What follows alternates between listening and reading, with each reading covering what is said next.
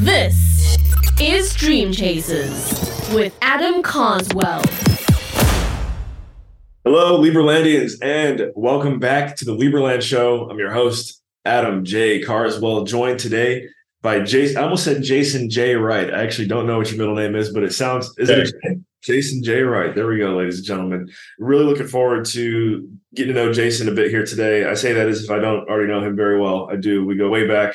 Feels like a decade, even though it might be like two or three years. But, anyways, Jason, it's an honor to have you here. Uh, do you have any opening remarks for our listeners today? I'm glad to be here. It's an honor to, to be here with you. And uh, I'm just curious, what is your middle name? Mine's Joseph. What's yours? so is mine. is it really? Yeah. Others from another mother. And you know what? On the topic, the letter J, Jason is also Jamaican. I am. That is confirmed, right? Is, you might not think it, but he, well, now that I say it, it'll you'll start to notice on the interview. So, anyways, Liberlandians, in for a real treat with you here today. The story on how I know Jason. He works with a lot of our clients at raisingcapital.com, or also known as Raise Masters, the number one mastermind for elite capital raisers. I've noticed a trend over, you know, the past how again, however many years it's been, is when somebody in our network comes to me and they said, Hey, I started working with Jason, and then they actually do what he tells them to do. There's a key there. They actually do what he says, which I'm sure is a whole part of you know just life there. But when somebody listens to what Jason says, next thing you know, their capital raising machine starts working and they literally start raising millions of dollars. It might not be right away, but we've had some people do that. We've had some people do it over the course of years. So what I'm trying to say is listen up here today because whatever Jason says, if you do it, I've seen it work over and over and over and over and over again. So, Jason, on that note, how did you get into the world of helping people raise capital? Yeah, it's a long, kind of a long story, but I'll give you the the high level overview. So it's been about seven, a little over seven years ago. I was in corporate America, and you know, I just got really tired of having people tell me what to do, and had no control over my time or anything. And I was just like, screw this, man. Surely I can figure out a way to make enough money to work from home. That's all I wanted to do. I just pay the bills from home ventured out. Uh, company is called Intentionally Inspirational. Thought I was going to be a motivational speaker. That didn't work right away. I had to learn a little bit of marketing to get my blog out there. I was encouraging people to quit the nine to five. And it took time, right? First two or three years, four years, pretty slow, pretty rough, inconsistent. But I was determined to get to where I wanted to go. And I learned marketing not because that was the plan, because that's what helped me initially get my message out there to other people that were thinking the things I was thinking. And on Upwork, I started noticing a lot of people were looking for help with what I just learned how to do with marketing. So I was like, hey, I can actually make money with this business by helping people with marketing, even though that wasn't the plan. So fast forward, had more and more success with that. Used to work with anybody who'd pay me. And then I realized that broke clients are horrible to work with. Man, are they horrible to work with. I never wanted to be the Walmart of marketing companies. So as I wised up, I realized working with clients that have money or access to money is a big deal. It matters. It makes a much better experience for, for me and my team as well. And I just started focusing on the sales funnel and I really started focusing on the back end of the sales funnel or what happens after somebody joins your list. Because if you think about it, being nurtured through email or text is no different than meeting somebody in real life, right? You're not going to build a great relationship in one conversation. Just doesn't happen. It takes more interactions or touch points, as we call them. So when we started to focus on that, I, I, worked with a few people raising money for real estate, didn't understand it at all. I met Hunter Thompson, worked with him. And after I worked with a few uh, of his students, he said to me one day, you know, you should consider niching down and only working with capital raisers. And I was like, is there enough of them out there? And he's like, I don't know, man. I mean, there could be. You're going to have to figure that out for yourself, but nobody else is doing it the way that you might do it. So that was the thing that gave me the idea we leaned into it pretty hard and made that pivot. And in January, it'd be two years. And we worked with 165 clients at that time. So it's been a really good move. And because of Hunter and because of Adam and these relationships, uh, we've become real estate investors. We've learned the, the lingo in the industries and the different asset classes really well and just uh, built a great network of friends and relationships. So it's a big old happy accident, my friend. Right. And sometimes that's the best way for it to happen. Right. I think even for myself personally, working with Hunter was a series of just going down one rabbit hole leading to the next. And uh, for full context here, for anyone who doesn't know Hunter Thompson, we're not talking about fear and loathing in Las Vegas. Although, if you don't know the OG Hunter Thompson, I would recommend looking him up because he's definitely someone who would have been a Liberlandian and loves freedom. But we're talking about Hunter Thompson of raisingcapital.com. Just go to raisingcapital.com for more information free ad and who knows you might end up on the phone with me. But anyways back to jason's story. I love it because it's like i think that's the hollywood story of entrepreneurship right there is what you kind of outlined is you know what direction you're going and as long as you just take action in that direction after three and typically from what i've observed like three to five years you make it through that question mark period then everything starts to line up. So, could you tell us? You mentioned focusing and niching down on capital raisers. I'm sure out of anyone who's listening to this interview, we might have people that do need help, as an example, building, scaling, maintaining something tied to their email list. But if, if they're not raising capital, maybe if they're more focused on just like closing deals or doing sales, do you work with people like that or is it only raising capital? Yeah. So, like, if you have a high ticket business, so you could be a coach, you could be a marketing agency, or if you have a high ticket service, especially if it's digital, uh, what we do directly applies to what you need. So, we help with the customer journey, the pipeline, the automations, and helping you kind of understand the strategy and the experience there. And the beautiful thing is, the way that I teach and work with the clients, it's based on actual experience and success. I'm not regurgitating other people's tactics. It's no fluff. It's no BS at all. So you know, I'm not asking you to do something I'm not doing myself, and I'm more than happy to share that with you and show that to you. But it's a beautiful thing we're doing here, man. It's uh, it's applicable to a wide range of industries for sure. Yeah, and from a worldview perspective too, I find, and I'm, I'm sure this, everyone here is sympathetic to it. When you can find people who see the world through a similar lens in which you do, I'm not talking. It's almost impossible to find someone that sees it exactly the way you do. But if they're 80 to 90 percent of the way there, and again, if you're listening to the show, you're probably you're probably there, right? We are, we're all seeing these patterns, these things happen in the world that lately has just been causing a lot of question marks. Jason is someone I know I can always go to and be like, yo, did you see how messed up this thing in the news is? Like, I don't believe that one bit. And he's like, yeah, I'm with you. So he loves guns. He loves freedom. He just moved from Indiana to uh, down south. I won't fully give away your location unless you want to. But, anyways, that makes you, in my opinion, a true Liberlandian uh, because you really focus on personal responsibility and, and knowing that at the end of the day, the only person who's going to look after you and your family is you. That's really what it boils down to. So, could you tell us were you were you always like freedom and independently focused, or did you did you used to kind of view the world one way and, and then shift to a new way of thinking? It's interesting because when I was uh, a kid, my whole life was fishing. So I always liked the outdoors, I always liked to fish. And then a neighbor introduced me to hunting when I was about 11 years old. I was like, wow, this is really cool. So he's like, you know, we can go squirrel hunting. And I was like, oh, do we need, you know, guns, whatever? He's like, yeah. And my mom helped me buy my first gun at 12, which I still have that gun. And what's interesting is as I got older, I noticed my parents started swinging to like the extreme liberal side of things, right? Hate guns and all this stuff. And I would remind him, I'm like, you realize you let me keep a gun with the ammo in my room unlocked into my bed my whole life, right? Like you realize you bought that. And they're like, ah, we don't remember. I'm like, whatever. So I liked guns for hunting when I was younger. I always liked kind of the freedom of being outdoors and kind of doing what I wanted. And then when I started my first business at 14 and I started earning my own money and I didn't have to let somebody else dictate my pay, I was like, wait a minute here my parents told me this is the only option and that's all they knew right? Go to school work for somebody but i was like there's this whole other breed of people and that's what speaks to me. So it was kind of a journey for me. By the time i got to college i graduated high school. I went to a commuter college so i was there five and a half years but i was building a business and instead of saying i want to go work for this company i was like i just want to make money and i don't like to get up early and i don't like being limited. So the entrepreneurial spirit was pretty active in me and then through my 20s, I became pretty rebellious with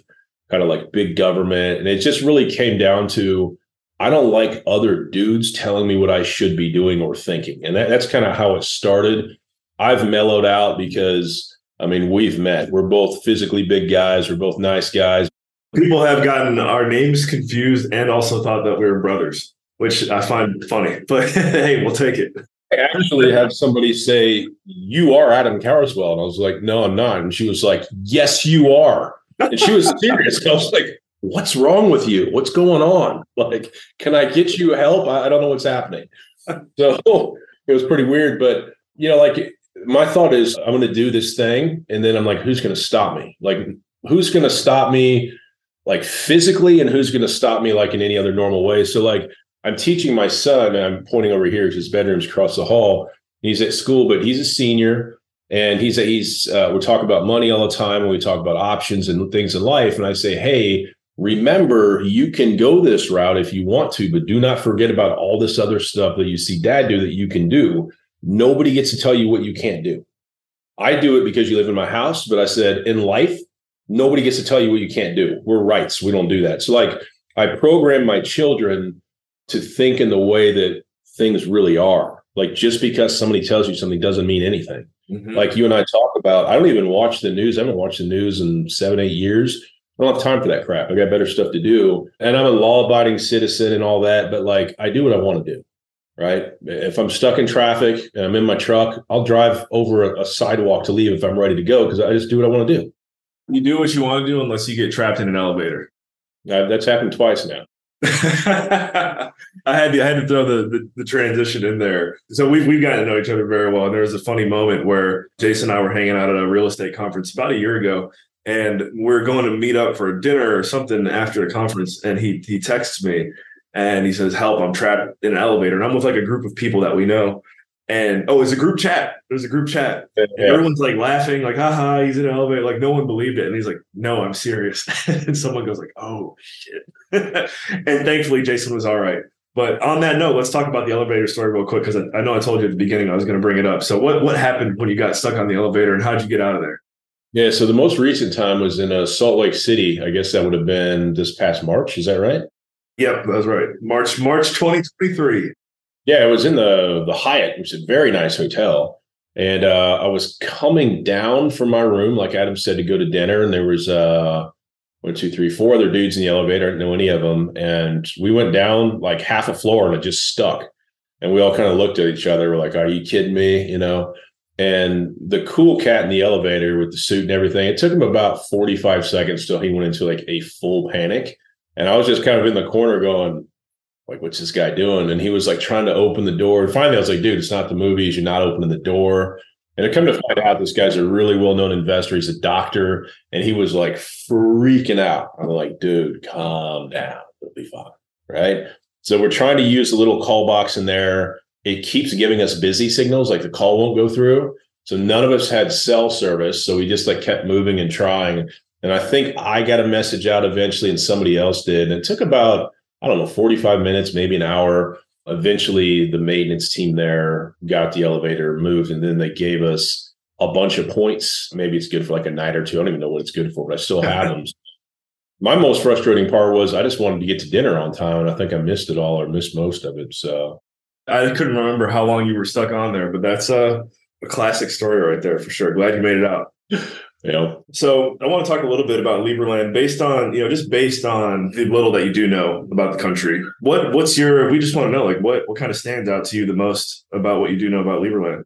Yeah, I mean, uh, obviously the concept of it's great. I mean, the libertarian mindset, you know, big freedom, tiny government resonates pretty strongly with me. I saw something I think through the newsletter not too long ago where, and you'll have to help me with this, where maybe a neighboring army or police force that said they were cool things kind of like flipped the script and became hostile. And it's like man why is why is big government always trying to hold back the freedom of people? It just pisses me off man. It doesn't make any sense. It's just a control thing. So you know just since i've known you just to kind of see the growth of uh you know things happening there has been pretty cool so. Yeah yeah. We're gonna you know do what we can to get you connected behind the scenes because as you guys can see jason knows what he's doing so uh, i'm sure if, if there's a fit we'll we'll definitely leverage his energy here at Liberland. On that note, well, one, what are you working on right now? Like, what are you really focused on and excited about? And then two, how can Liberlandians or anyone listening right now get an opportunity to work with you? Yeah, this will be interesting for you. Some stuff you don't know. So, what am I working on right now? A couple things actually. So, here we are recording this in December 2023 we are focused on generating a lot more traffic in our business from cold email, which is not what I do for clients. It's something different. I bought into this program and these people are having great success. So think about your your best offers in business being able to get tens of thousands more eyeballs a month in those is pretty pretty wild and pretty cool. So that's exciting. and I think I'll get my first effort launched either today or maybe Monday. But nice. Email, so that'd be pretty neat. I've rebranded a coaching program for like the third time. It's basically a mastermind for other digital marketing agency owners like me.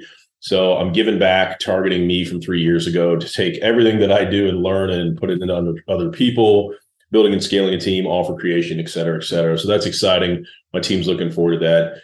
And then the final thing is it's kind of a personal project for my family, but we are starting to build our own portfolio of short term rentals for long term hold. And I want to do it so I can teach my wife and my kids kind of what that process looks like, what the tax advantages look like, what having other people pay your mortgage down as an asset appreciate looks like. So it's exciting stuff as well. And then the, the money that we do try to raise from investors as far as short-term rental funds. So we can be like, hey, we like short-term rentals so much. Like, look what we actually do on our own as well. So gives more credibility to all that as well. So for most of the stuff you'll find about me, it's gonna be about digital marketing, but the home base where you can check me out or connect is intentionallyinspirational.com.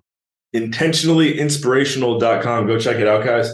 I know we have a lot of people outside of the U.S. listening to the show too, so I want to give an opportunity for any potential you know, foreign investors that might be interested. I don't know if you've worked with anyone outside of the U.S. yet, but I know just based on the resources that we have in, in our network. If you haven't done it, you can figure out, you know, basically how to handle that legally. So have you worked with anyone outside of the US yet by chance? UK, Australia. Oh, cool. Nice. Canada, different places. Yeah.